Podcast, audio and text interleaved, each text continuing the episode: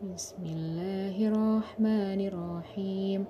والتين والزيتون وطور السينين وهذا البلد الأمين. لقد خلقنا الإنسان في أحسن تقويم ثم رددناه أسفل سافلين.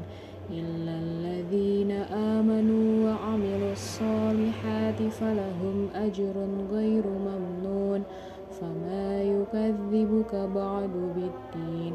أليس الله بأحكم الحاكمين؟